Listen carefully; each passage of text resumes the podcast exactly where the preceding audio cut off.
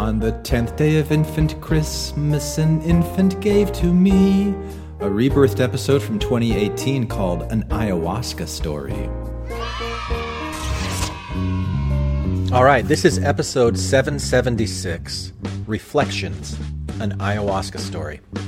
And this is a conversation between myself, psychologist Rachel Harris, and brain researcher Michael Ferguson that we recorded way back in February 2018, about four days after I had returned from my very first ayahuasca ceremony.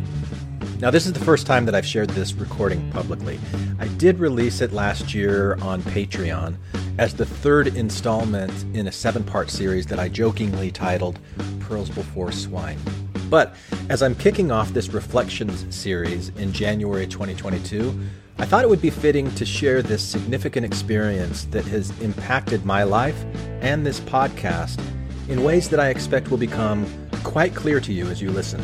So, with no further ado, hang on to your hats and glasses. Cause this here's the wildest ride in the wilderness. All right. Welcome back to part three of the Pearls Before Swine. I still chuckle every time I think that. Um, I don't really think you're swine, but I do really think that these are pearls. So, how about this? So, at the end of the last one, I kind of teased you by saying I had this recording from February 2018, but then I couldn't find it. But guess what? I did. And that's what you're going to hear today. So let me set the stage for you. So uh, there's a woman named Rachel Harris. She's a psychiatrist. Is that what she is? I don't know. I could probably look it up. She wrote a book called Listening to Ayahuasca, and she's participated in dozens, if not more, if not hundreds. I don't know if it's been hundreds of ayahuasca ceremonies and interviewed people. And around this time, February 2018, I was working with Michael Ferguson on a podcast that we were doing together called the Luminous Brain Podcast. And we set up this interview so that Michael could interview uh, Rachel about ayahuasca ceremonies. And uh, maybe I'll play that one for you as well. Maybe I'll share that one with you because it's no it's no longer available. The Luminous Brain podcast was a short-lived project that we were both working on, and I don't think it's available anywhere. But it's an interesting interview. You'll probably be interested in it. So maybe that'll be part four.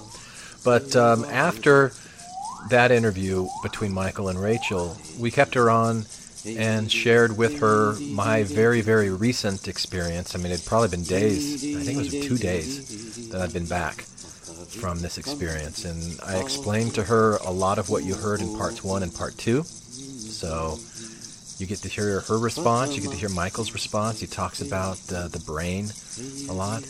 And uh, I think this is going to be really interesting for you. So I'm glad I was able to find this. Sharing time, sharing with you, my patron supporters of Infants on Thrones. And um, I hope you enjoy. One, one of you start. Well, I, I could start because I All right. was uh, in my research, in my original research, when I was gathering data um, through uh, a questionnaire and also interviews, I was looking for therapists who were working with people Mm-hmm. who were in ceremony a few times a year or regularly. And I was, I really did not find many people. And finally, I found this one woman who was a really experienced therapist and working with people um, in ceremonies regularly. And she pretty quickly said to me, You're asking the wrong question. Ah, I was asking, How is therapy different when the client is drinking ayahuasca? She said, Mm. You're asking the wrong question. You should be asking, How is the therapeutic process different when the therapist is connected to the plant, to ayahuasca, mm. and the client is also? Oh, interesting. and that that changes the whole energetic dynamic of the therapeutic relationship and she's right that was the key question And and how how does that? so we have that Yeah. situation here Mm-hmm, okay. True. Yeah. Okay. where i would just love to hear about your experience Okay. Um. So I I uh, I, I did two nights, and this this might be very common from what you've heard. It's common from friends of mine that uh, introduced me to it. But after the first night, um, I wasn't going to do the second night. I kind of decided, yeah, it, it, was all right. It was okay. It was quite underwhelming.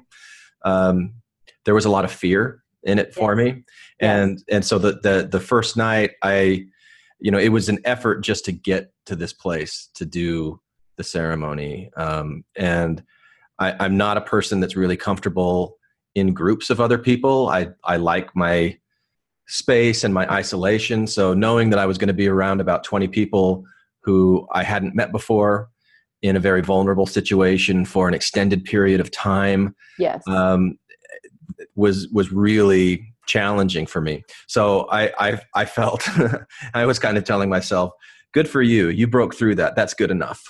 And and you right, let's go. And, yeah, and you and you sat and you took a small dose. You know, so um, the the the the way that it it started, we were all dressed in white and went into a, a, a studio in this um, in this place, um, sitting around in circles. Are you? Do you have a question, Michael? Uh, yeah. How much do you want like peanut gallery commentary as you're going along? As much as you want to give.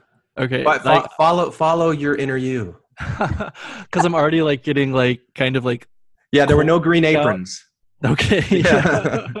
just just dressed in white, no green aprons. But it, but it was very it was very um, my my background is uh, folklore. I studied folklore. Um, and, and ritual was was part of that, and so I I understand the technical aspects of you know like di- different rituals from around the world. So I'm witnessing this, understanding it, going okay, I'm going to have this experience.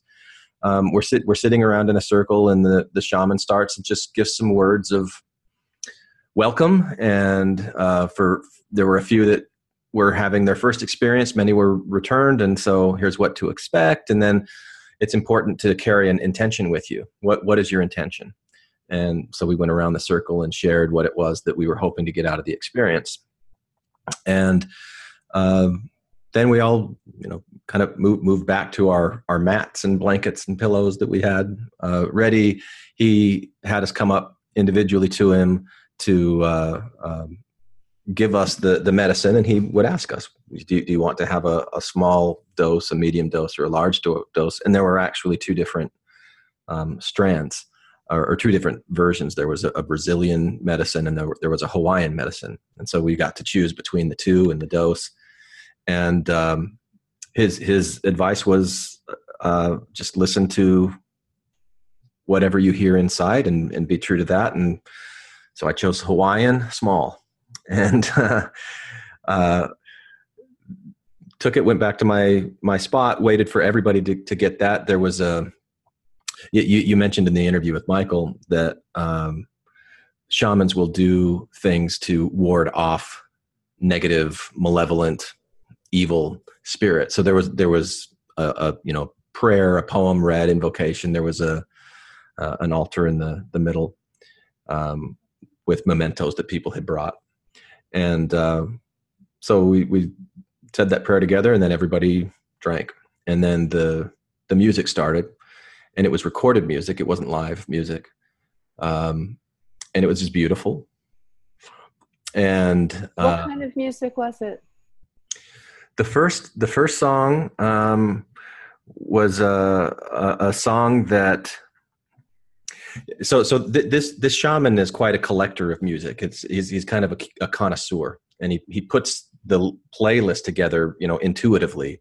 And this this first song i, I don't know how to describe it was popular popular music and it was the, a song that I, I, I recognized a version of it from the movie hocus pocus because my children used to sing it. It's like come little children come with me into the world of magic you know something like that. Uh-huh. but it was it was very comforting to me because it made me think of my kids and you know that okay we're we're having this magical experience together as a group.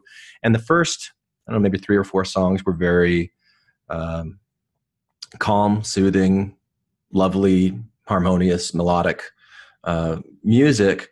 Um, about 20 or so minutes in when I started feeling the the effects coming on, which were just like very warm, um, I started getting very concerned about the purge, and uh, turned to the. There, there was a, uh, a few helpers in the room, and and the helper next to me i asked her if i should be concerned that i hadn't purged yet and she's like you don't be concerned about anything just let things happen let it go. And i couldn't do that. I was just like really uptight and concerned the entire time.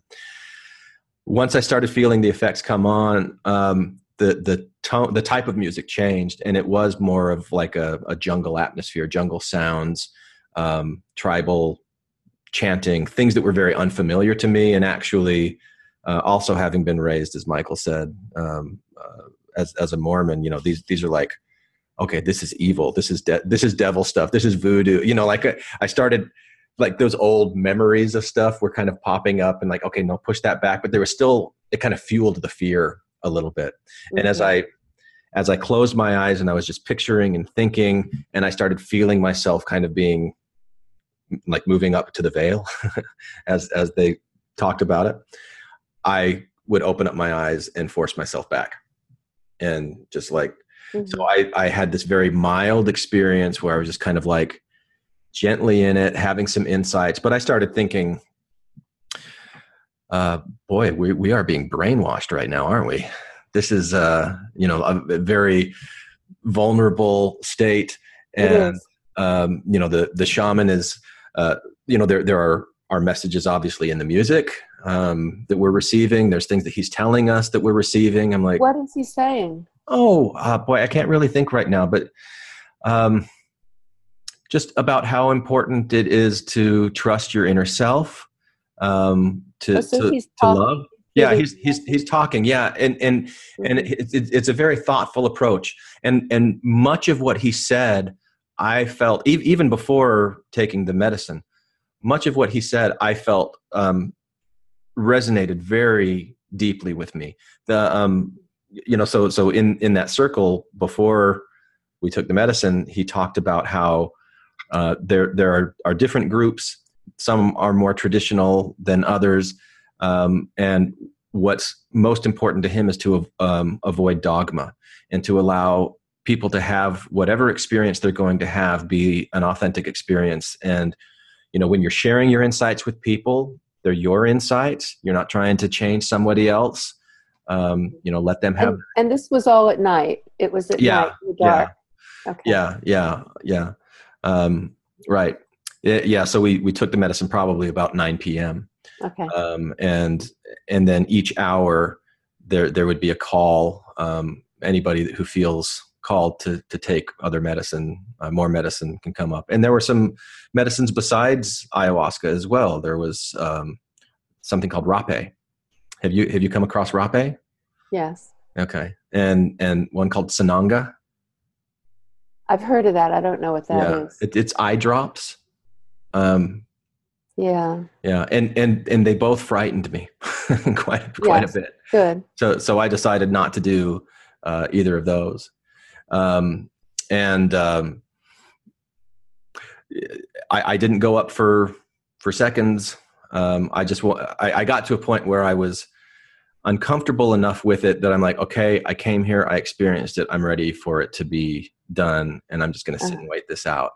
And that wasn't pleasant. That that wasn't enjoyable.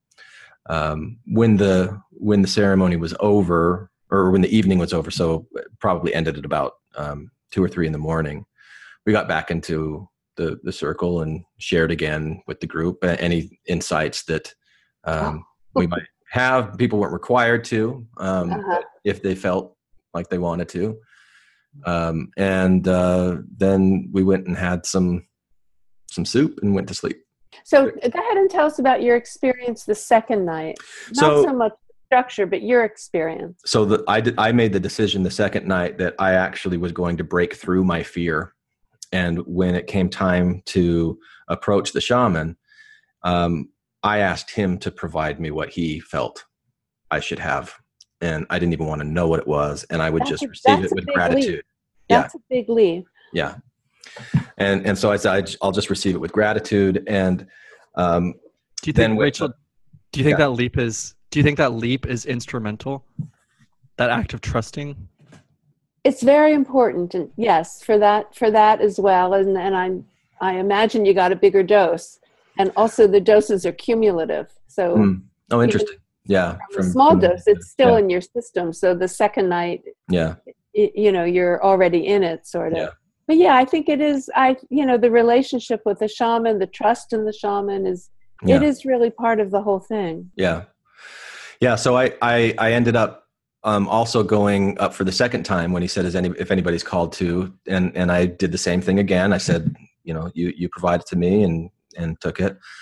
Um, my I I had read. Um, I'd, I'd started reading your book and went switched over to one that um, it it just came out in January. Richard Height, I think, something about taking the psychedelic leap and he talked about his experience with ayahuasca and psilocybin and some other Uh-huh. things and they were horrifying experiences horrifying visions that he had and i had talked with a, a, a woman who I, who I just met.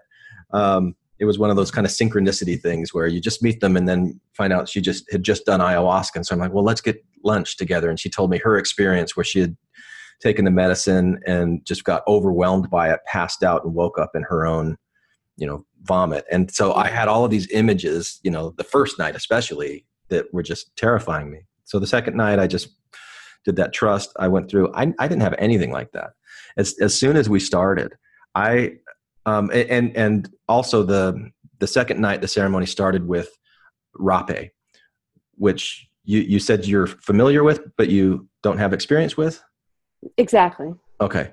So my understanding of it is it's a it's a tree bark or something like that and it's applied through the the nostril. There's a like a little horn or something um, you choose whether it goes into the right or the left nostril and he just blows on it very gently he said it's going to sting a little bit like wasabi but it's very, it's got healing properties it's a traditional medicine Okay. I, yeah. I'm I'm not smart enough to know how to um, access the internet. Would Would one of you look this up? It's R A P E. yeah What is it actually? I think it's Toei, but I'm I want to be sure. okay I'll look that up.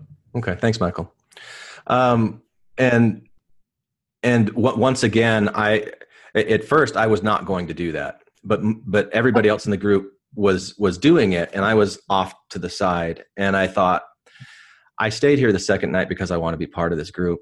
Um, I, I want to have the experience that I came here for.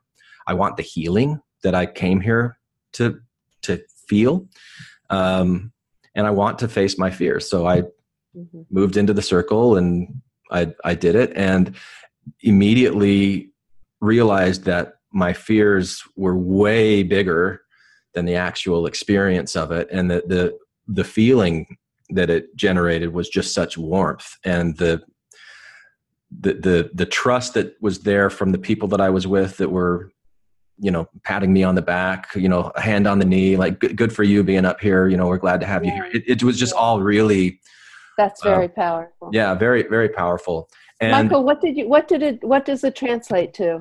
Um, so it says production of rape. It says in addition to tobacco, a blend of rape is composed of tree ashes, aromatic or medicinal plants, or the ashes of them. The tobacco, and that's like talking about the preparation. So I'm still not finding the active component per So se. it's it's probably nicotine. mm, okay. It's the it's the um jung, it's it's a traditional. It's slightly different than what we think of as nicotine, but it's tobacco. okay yeah and and I, I do remember now as you're saying that that, that was explained yeah Yeah. Okay. um and and just like a very little amount but um and um so i uh um I, I started as, as the this ceremony started with the music again. I started feeling I, at at this point I was already feeling good because we had done the rape before, so I was already kind of having that really strong emotional connection. And and the second night, people started singing along to the songs, and Uh-huh. and I joined my voice to their voice, even if I didn't know the words, just singing. Right. And that the feeling of like the vibration of my voice and their voice together was so unifying and comforting. It, it was like being in that rape, you know, circle when people were touching me. You know, it was it was very comforting, and I enjoyed that. And I, uh, a- anytime there was any kind of fear that I felt creeping in, I would ask grandmother to push it away for me. Mm-hmm. Um, and uh, And did she? yes, Sure. Yeah. Yeah. So I so and and also anytime I felt my uh myself going into like I want to ruminate on the past, you know, like I if if I would think oh I want to see some of these childhood experiences, I would pull myself out of that and say no, actually I I want to know what my purpose is. I, I want to know what I'm supposed to do. Mhm. Um, so k- kind of like Eckhart Tolle, power of now, not living in the past, not ruminating on the future. Just I want to be in this moment and know what what it is Mhm. and it was about love to me and it was that um, and it's still very powerful that that i have so much love that i want to express and some of it i have but i've been held down by fears and insecurities and all kinds of these things that the group talked about as shadow and that it, i was letting my shadow be the author of my life instead of me like my inner self being the author of my life. And so i i i pictured myself as like an x-men superhero that was just shooting love out of my chest and i just wanted to fill the room You were a Care Bear, Glenn. i was a care bear you're right. And actually the the woman sitting next to me who uh, is a psychic told me that my totem is a bear. So i'll be a yeah i'll be a care bear. I'll, I'll, I'll take it. Um so so it, it it was just very warm intense feelings of happiness and love and you know tears gratitude just so much gratitude and feeling like i had reclaimed myself that that who i was when i was younger and i was religious and i would have these very powerful religious experiences and expressions and and feel it that i had pushed that down and that had been pushed down for a long time. And and whatever was keeping that holding that down i felt it was gone. And not not necessarily that it's going to be gone forever but that it was gone for those moments. And and i was just really grateful for that. And i was waiting. I, I was like okay this time if i'm coming up to the veil i'm not going to push back on it. I'll just go. And it never that never happened. I never got pulled into anything or, or ripped away or saw anything or experienced anything at all that would be frightening or tearing. And i just started having all of these insights about what I should do for podcast episodes and you know people that I should talk to and uh, you know having Michael and this shaman get together so that Michael can do fMRI readings on a, a pre-ceremony and a post-ceremony and see what the difference is afterwards um, in in your brain. And, and you know things like this that I was thinking about. And I I had this thought you know I've I've never had visions or anything like that. And as i was thinking i've never had that i started to see one. And it was you know a closed-eyed um, it wasn't like the big panoramic thing that i had already uh, you know uh, expected or anticipated. It was very small. It was almost like looking through a microscope that i even had to like focus to to, to get it in to, to actually see what it was. And and one of the things that that i saw were just like kind of squiggly lines that looked like a documentary that i recently saw on string theory which may be exactly why I was seeing that, and that that each one of these things got compacted into a smaller like octagon thing. All of these strings, and that that's a soul. That's that's a soul, and that um, some other I, like I, I I saw later a bunch of like little teeny tiny faces that were kind of like scrolling in and out, and um, you know asking the question, oh, are these faces that I wore in other lives? And the answer, yeah, not other lives because it's only one life. You're only, you're only living one life. These are different incarnations of that one life. Mhm. And and and then I asked the question, well, why am I seeing this? Because I want to focus on now and not get sucked into the past. Is this shadow trying to distract me again? And uh, the response was, no. You you've been really hard on your your parents, your church leaders, people around you for the way that you were raised and the trauma that you had in your life. But we're showing you this um, so that you know that the trauma that you have in this life comes from other incarnations as well. It's this karmic trauma. So you can lighten up on these people around you because they've got their own trauma as well. And um, what you're doing right now is clearing that up. You're, you're clearing it up for everyone um, that you've been.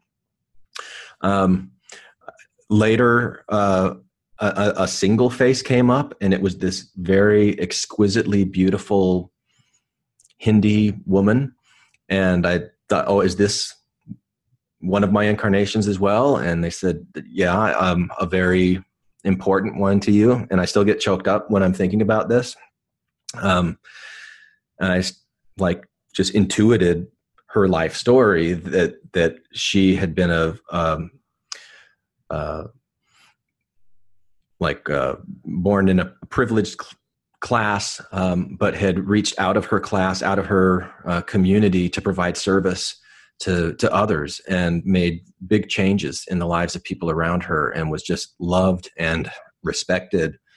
But she had she suffered real tragedy in her life. Um, her three young children were killed as a result of a betrayal by one of her closest friends and it filled her with such grief and, and anger that she was never really able to recover from that. And she still continued to serve as she had before but it was empty service. She didn't feel the joy um, she didn't feel the love and respect that they had for her. And she didn't feel that inner joy and love that had driven her to, to provide that in the first place. It, it was dead inside and she died never being able to experience that. And one one of the things that i've really um, it's been really important to me and, and michael you were in, it played an important role in this when we were in new york together last november talking about the the importance of having uh, both both the feminine and the masculine qualities of the mind complete and whole to be healthy. And and so one of the things i've wanted is to have like a strengthened maternal feminine piece of me and the the response that came is she is that for you the, the, she is you and she's that person for you and you're giving her in kind of like a some type of resurrection experience she's she will be experiencing um, the joy that you experience. And so, what she didn't have in her life, you're going to be able to give her and heal that and make that whole. And that was incredibly powerful. Um, and th- there, I had I had uh, my phone nearby. We didn't have any cell reception or Wi-Fi, so I was just using it to take notes, and that was driving the shaman nuts. so, so next time I do it, I'll do a pen and paper. he did not like me being on No. that that, that phone. Um, Why do you wait, wait, wait? Why do you say no, Rachel? Because you also seem very adamant that that's not ideal. Well, I, I would imagine the phone lights up for you to do that. Yeah. It's making a small noise. Everyone's hearing is very sensitized. It would Mm. bother other people Got it. and also take you out of the experience. These Mm. are very powerful um, experiences you're reporting. Yeah, yeah, no, yeah, it was, and and he and he actually sent um, my my friend who is like a, tr- training. He's kind of apprenticing with this shaman over um, because he thought that I had needed more medicine. He thought that I wasn't really in the experience, and I'm like, oh no, I'm way in the experience. I'm. No, you're way in the experience. yeah. And I I And- started. Oh, go ahead. I'm sorry. Go ahead. I was going to say it's lovely. It, I mean, this is really this is the second night is really your first real experience. Yeah. Oh, yeah, yeah, yeah. And um, I mean, it's interesting how you're already reporting a, a dialogue, a communication, receiving help with Yeah. the spirit of ayahuasca grandmother, Yeah. and also you've got a oh you've I don't I don't know if this is the first time, but oh, oh, you've got a whole new cosmology here Yeah, with right. past lives and Yeah. it's one life and it's different manifestations and Yeah. we can heal from one life to another. There's a whole. This is not a Western Right. belief system. Yeah. So now you're already in another world. right yeah yeah yeah that's true and and it's uh, you know so so the skeptic in me Yeah. well of of course because i i have been leaning in this direction for a while A- anyway so you know like the, the way that i felt it in the experience was that intellectually i understood certain things um, and maybe intuitively even i understood but just at, a, at an intellectual level but i didn't feel them Right. and so now I feel them, and so that that what that experience was for me was a confirmation of those things that I was thinking were right. But now that I'm really you have the and then I-. Yeah. and and it was so much about overcoming shadow, so that I can gush forth love into the world. And and this this group it it, it really does have this mission and purpose of we need there is an urgency. The world is sick, and we we can through our love of ourselves help to heal the world maybe but it doesn't if if the world isn't healed it doesn't really matter because it's this journey. Um, Mhm. you know we we are beings of light. We're pure. Um, this is our incarnation here. Um, and uh, I, I i had very strong impressions throughout the night that th- those faces that I had seen earlier were this they, they were different voices in a chorus that was my inner self that was my soul.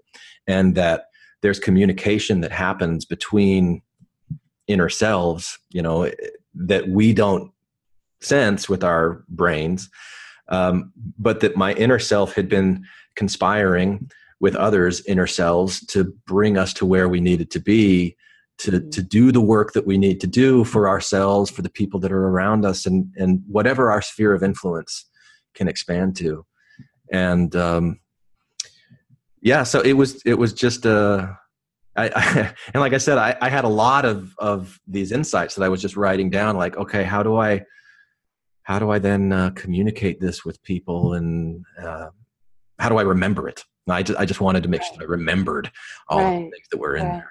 there. Um, and and I I think that the sharing of it, um, and and I was really interested, Michael, when you were talking about the importance of sitting around in a group and the way that that kind of brings up these uh, evolved instincts of sitting around a campfire with with community.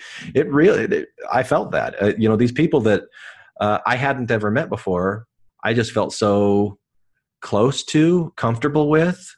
Like I like it was okay to be vulnerable, even though they were strangers. Uh, there was just such love and acceptance, and um, you know, people that I I want to be associated with for the rest of my life, and that these are like successful people in in the world uh, that want to help each other and you know help with this this cause. It wasn't uh, you know like I I probably had these uh, preconceived prejudices about like hippie burnout you know like people that are just like doing lsd because it's such a trip man you know or something like that that i'm like oh no. Uh So this is this is a group that you could go back to if you if you chose and yes. Yeah. Yeah. Yeah yeah yeah. And and and have that relationship with the shaman um you know that that, that you talked about. And um so uh yeah then then the next day there was another you know sharing session in the morning. And and rather than well i i, I spoke but i also i got out my guitar and i sang to him. And i said there there there are, have been certain songs that have been prayers to me for many many years. Um and you know one is the george harrison song give me love give me life give me peace on earth give me hope help me cope with this heavy you know that i had been going off on my own over these two or three days i was there to sing this in the you know in, in the, the, hills where we were. And now i'm, I'm going to sing it to them and you know put aside the insecurities or anything and just kind of let it let it go and it just was really we, we just had a really fantastic fantastic time and then I drove home. I, it was a, a six hour drive to get there. I, I, I waited a, a day. I, I went and i stayed the night at a, a, a friend's house and then drove home the next day, but just felt like really in tune, really in touch. I still do, you know, so my, my wife, she can tell a difference. She likes it. yes And um, she's a little suspicious about it. You know, is this going to last? Is this real? Um, but she's going with it. And my, my, my kids, you know, my dogs, you know, I, I'm, I'm just more present, more wanting to be present, uh, not sitting in this room working at this computer like I usually spend so much of my time, but just being out and being with them and, um, yeah, I, I and and you're right. I am still very fresh out of it. It was hmm so. Your turn. well i'm very happy for you and i'm always Yeah.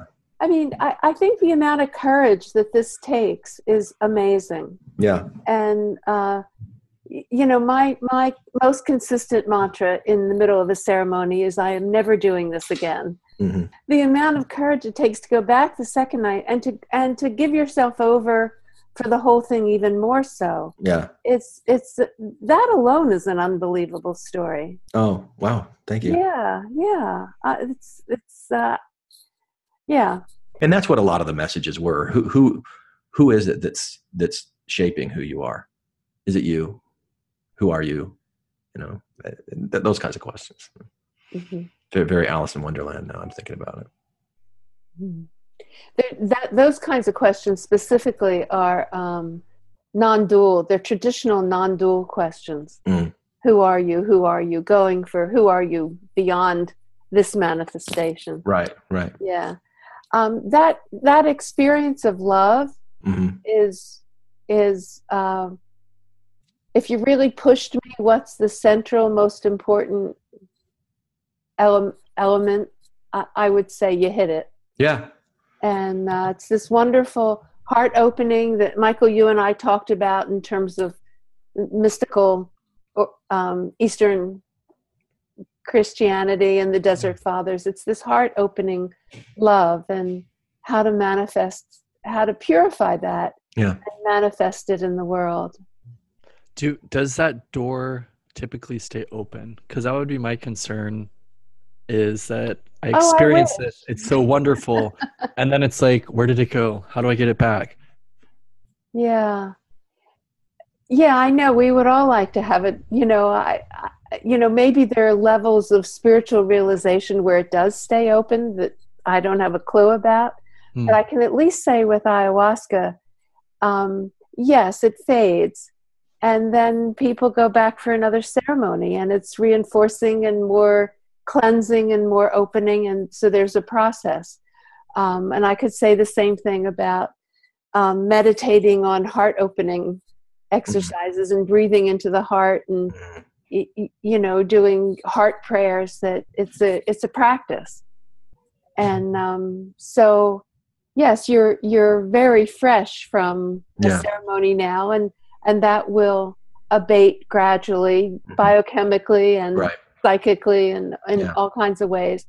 Um, and then people say well are you becoming addicted? Because you go to a ceremony once a month or once every two months you're becoming addicted. Well somehow nobody asks that about prozac.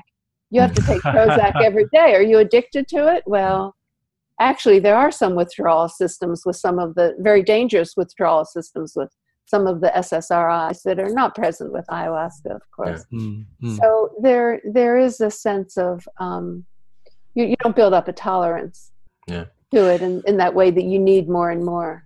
Is your did I mean does But- your hang hang on a second, Mike, because I want to I want to respond to your question from what and and again recognizing that i'm very fresh in it and i haven't gone through the you know denouement of the experience. My my my sense of it wasn't that i was transformed into a different person but i that this this is me and it's like i'm not that i'm i'm only different in the way of of the that fear and worry and shadow being removed and so what i expect over the next 2 weeks is that shadow will gradually start to come back to where it was before not n- might not be quite to where it was yeah before. right, and and that's that yeah exactly but but and also and also you'll you'll have more objectivity about recognizing it Yes. and perhaps catching Yeah. it yes yeah that's that's that's exactly what i'm striving towards with that so I, I just wanted to say that in response to your question michael That's really interesting because what I hear you saying is that you acquire new metacognitive skills.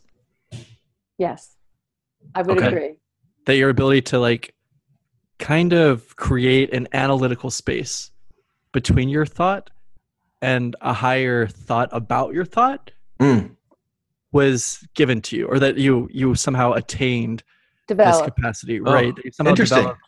And, Cool. it, and, it, and it could get stronger and um, and be m- more sustainable even in difficult emotional situations wow I would. I mean, yeah, I would, from a cognitive point of view, without doing too much of a sleight of hand with words, I would say that that is your higher self, your magna, your meta cognitive self. That that aspect of your mind that's a layer up from your typical default cognitive processes. That higher self sounds like part of what was stimulated or part of what was revitalized.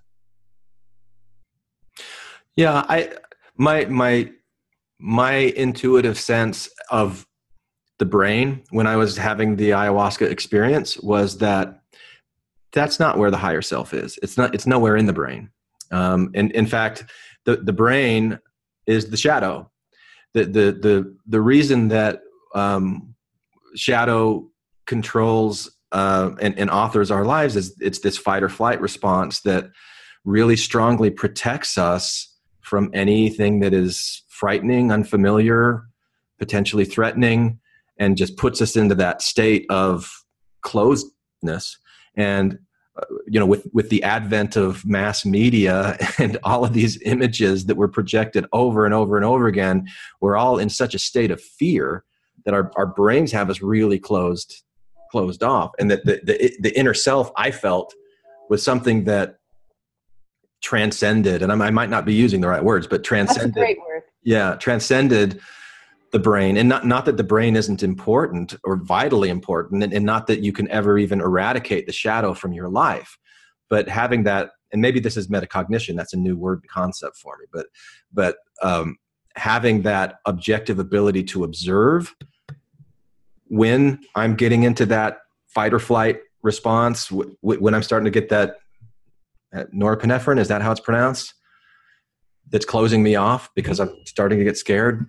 Um, recognizing that and being able to calm myself, and um, so so I so I don't know, uh, but but I I I felt that that there was much more to who I was and what I was than anything that existed in this body um, anywhere, and um, you know, especially in the brain. Um, this is a really important dialogue between the two of you. I, I think, I think, Michael, when you talk about metacognition, I think that's really a central part of the healing that happens with ayahuasca, particularly, mm. where the person is able to have that extra level of objective awareness and mm. self-reflectiveness and and it's a skill that really does develop and strengthen. I think it's a real cognitive skill that mm-hmm. does develop and strengthen over time and, and can cross different situations and intensities and handle more of what the amygdala dishes out with fight or flight and fear and mm-hmm. things like that.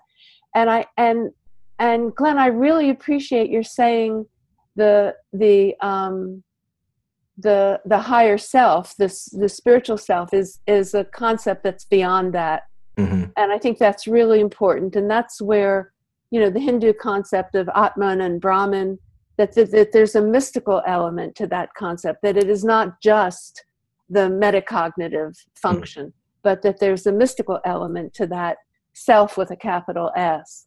Mm. And that you're wanting to sort of preserve that spiritual and mystical aspect of it. Mm.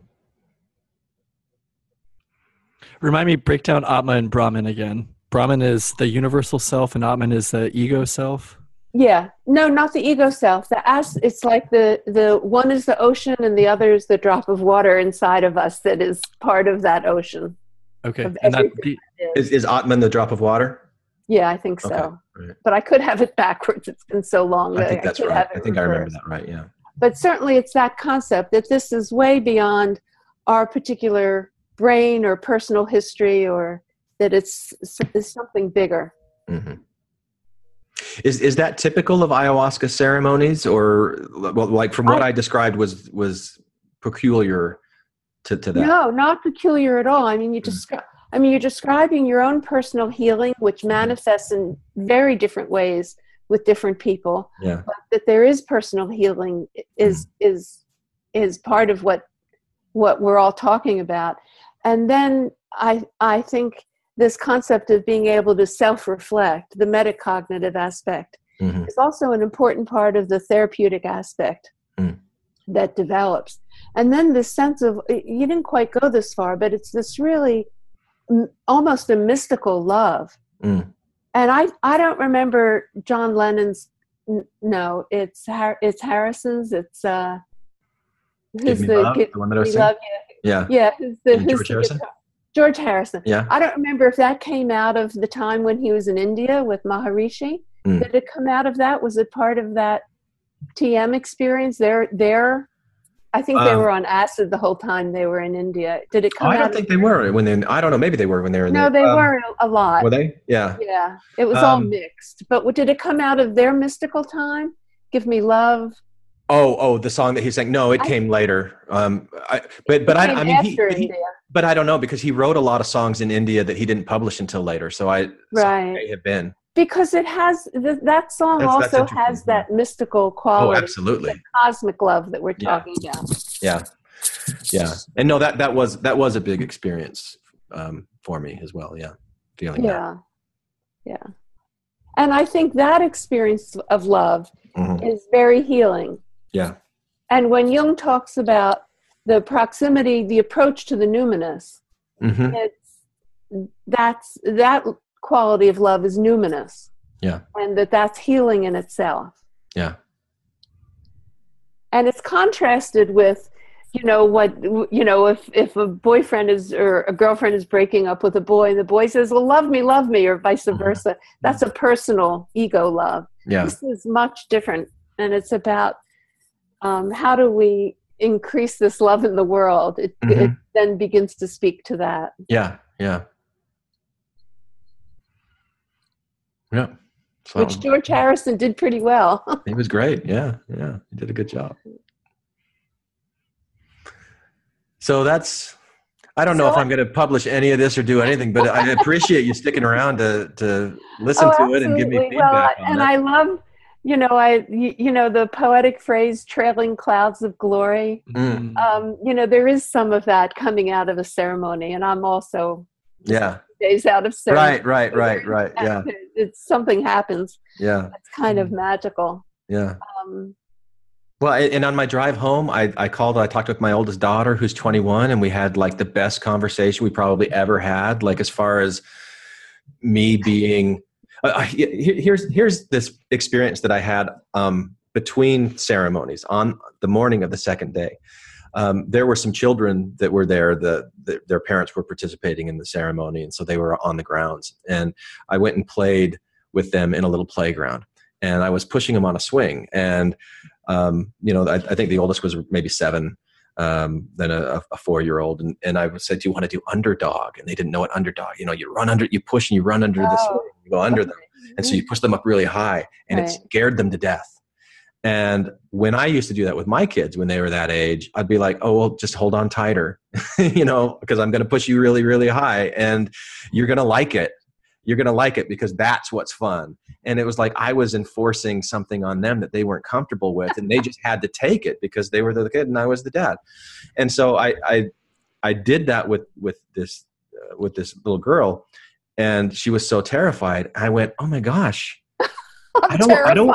I don't want to scare her. And and then you know, like seeing how the shaman had modeled this behavior of you choose, you tell me, and I will support your choice. I started pushing her on the swing, and I'm like, you tell me when when like very gently, when are we high enough that you're comfortable with? And maybe I would go, how about how about this? No, okay, about here. Okay, you tell me. All right, now tell me when you want me to let go. And it's like I've never been like that before. I've always been like, I'm going to tell you, I'm going to do it, I'm going to surprise you, and you're going to think it's so amazing that you're going to love me for it. and and so it was just this really simple thing that was a oh, it's, it's a wonderful example. yeah, It's a great yeah. example. And and so in in the conversation that I had with my daughter, it was more just listening to her and letting her be and when i would feel the impulse to correct her or to you know anything like that is to just like suppress that and just like really pour the affection that i feel for her back to her instead of you know having this midrash you know back and forth discussion. And and i did the same thing with my mom and uh, you know came home with my wife. And it's just been yeah a nice nice afterglow. Wonderful. Yeah. You know, there was a, a I've I've been in touch with a man who's about 81, and it took him months to get off his all his psychotropic medicines. Mm. Months and months. It took him a long time. Been depressed and difficult all his life. I think he's been to two ceremonies. So he's like 81 or 82. His wife is 78 or something. yeah And her statement is, "This is the best thing that's ever happened to our marriage." Yeah yeah hmm. 81 you're like why couldn't i done this earlier yeah right Yeah. Yeah. But but but even when I start having those kinds of thoughts, like why didn't I do this? Like, what what are the mistakes that I've made in the past? It's like, you know what? They they, they taught you lessons. What like be grateful for all those lessons that you learned from those experiences, and that you were able to get to this point where now you feel like freed from them. Like like the the language of being freed. I I thought that I understood, but I didn't know how that felt, and so I I kind of feel that way now. Yeah. I'm So very thank happy you. for you. So thank you, Very Rachel. happy for you. Yeah. Yeah. And anything more, Michael? Well, Oh. yeah, Michael, what would you say from a, a, a brain research, from a cognitive point of view? Yeah. Um, so one of the things that was coming to mind a lot was thinking about an axis in the brain called the hypothalamic pituitary axis, which helps to regulate your bodily setting of of stress. And the hypothalamic pituitary axis is mediated, or it's um, um, regulated by the hippocampus, which again is an area that is so crucial for memory. And so I would just be very curious to see how all of these pieces of the system are interrelating with one another. That as you're bringing forward memories in the hippocampus, how that is affecting this hypothalamic pituitary axis and looking for the biological underpinnings. Because here's the thing even if you do take a full tilt dualistic view that there is this real, invisible, cosmic netherland that you're moving into when you have an experience like that there still is going to be some connection to your biology otherwise it wouldn't have any Yeah. physical expression at all so it's like no matter what type of ultimate cosmic view you have the biology is still important Yeah. and so that's where i am but not in a not in a Did you feel like I way. dismissed the brain, Michael? No, no, no. I'm just saying that Oh. that like you asked me as a neuroscientist, how am I thinking about this? Yeah. That's like that's where where my mind naturally gravitates is thinking through what would be mechanisms that would correlate to this, not from a point of view of trying to reduce it away or undermine the value that you felt Give- in it. But Give me this minute. okay. But this is also part of it. Have you have you looked at um, Joe Tafur's book, Fellowship of the River? I haven't. I'm not I haven't even heard of it. Yeah, because he's a medical doctor and he trained with a shaman in Peru. And I think he's talking about is this the hypothalamic axis or something? Hmm. I'm going to screw this up, but I think it's the same thing he's talking about Oh, as one of the things that mediates the ayahuasca experience with stress related illness, especially. So he has more of a medical component that he doesn't have the cognitive neurological, but he has the systemic medical. No, that's really interesting because, for example, even putting together, you know, some type of energy practices. So a lot of people will have chakra meditations, and they'll say that there are different energy centers in the body. And so for me, um, like I am a certified Reiki master, we can get into like a different conversation Oh my goodness. how I fit that all together with neurophysiology. Exactly. But it, for me, like my solar plexus is a very active part of my energy body. Um, I can look, I can point to my physical body and say, here's where the energy action is happening. Like that's how specific, Mhm. localized it is for me. That solar plexus is also very close physically to where the adrenal glands are located.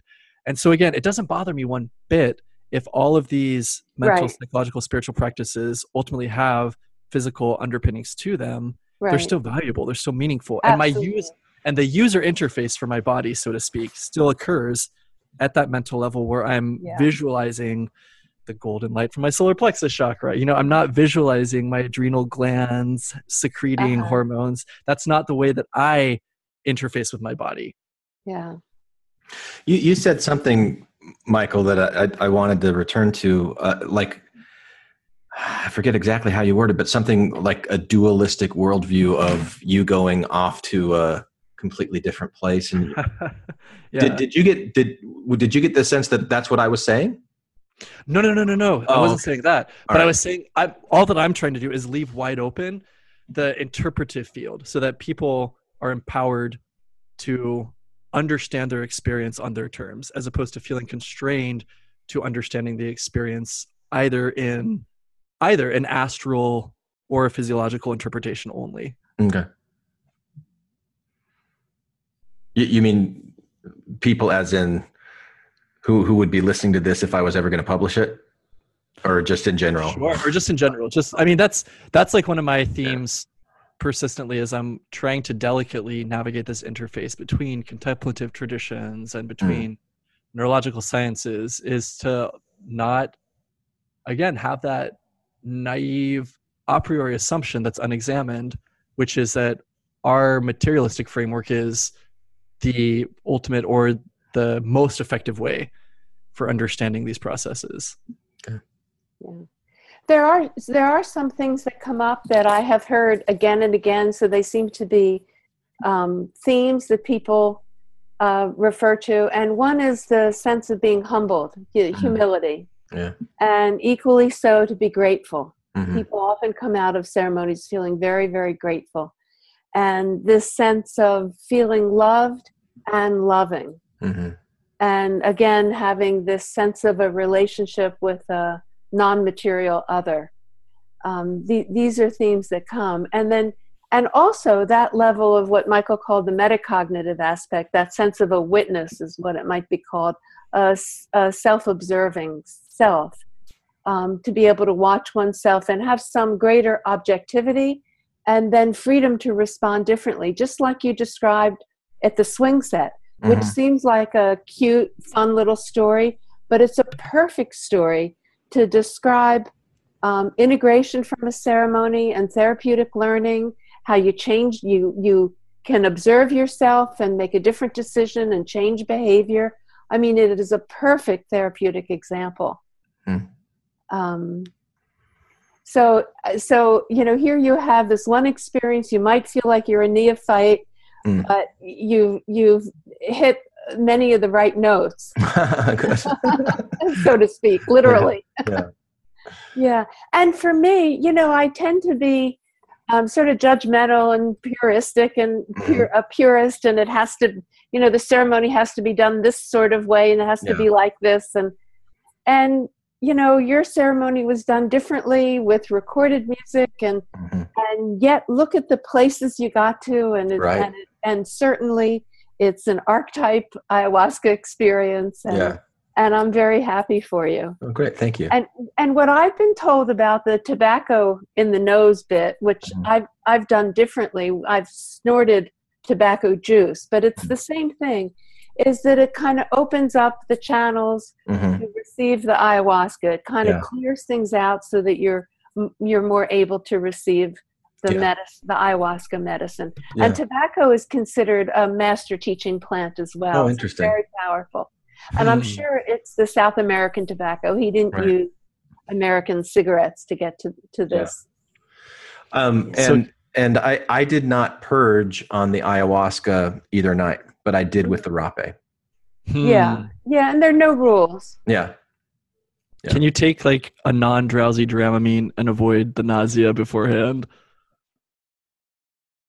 I don't think that would be acceptable. and I don't know why I haven't thought of it. Because I'm like nauseous for six hours.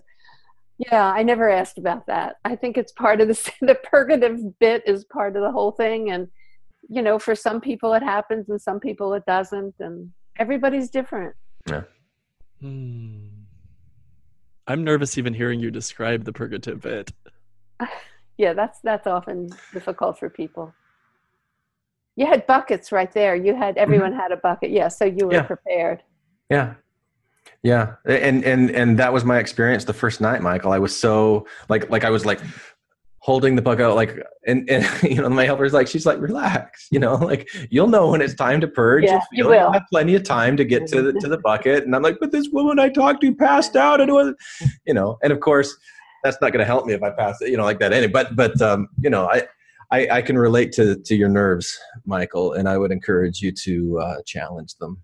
Hmm. I would say I'm I'm nervous and slightly nauseous hours before the ceremony starts. Hmm. So that's where I come from. And and, and even my shaman, look forward to it.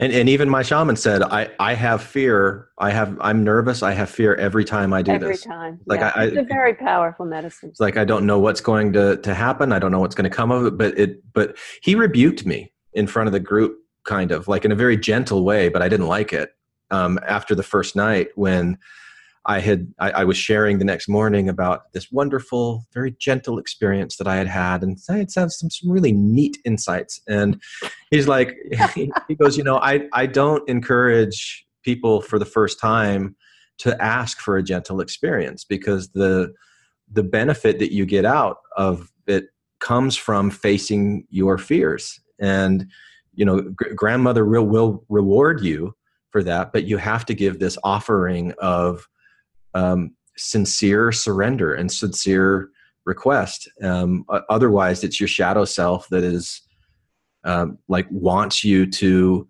stay asleep, does not want you to um, have this experience, and is really, really good at coming up with justifications as for why you shouldn't do it or why you should do it. You know, and and it's these fears, and um, boy, I really did not like it when he said that. but is that part of what spurred you on to make that leap for the second night? Um, it it it's it's what spurred me on to to yes yeah yeah it it did ultimately for for sure yeah but but but I, I i had another one of these like woo woo experiences where i went into the the the studio to get my mat and to put it in the car to leave and the studio was empty. No one was no one was in there, but there was music playing on a playlist, and um, the the song that was on the playlist. Uh, apparently, it's a very well known song, an old song. It's been recorded by you know dozens of artists, and it's and it was saying, um, if you stay, if you stay, um, you'll have a night like you've never had before and we'll never have again. And we'll sing with the trees we'll walk in the flowers. It'll be you know this beautiful experience. But if you leave um, i'll understand and you know give a little love to to put in your hand but this room will be an empty place. And uh, you know the, the, the the experience you know it won't be what it could have been. Um, i i would have been your shadow's shadow and this is a love song like, like i know now. At the time right. i was interpreting right. this as this is grandmother this is singing to me through the, the music and telling me it's okay. And the way i interpreted it was it's okay for me to go. She'll understand. Good. Mm-hmm. phew i can go and she's not going to be angry at me. Um, yeah, I, I think the lyrics of that song uh, fall under the category of um, synchronicity. yes. Oh yeah.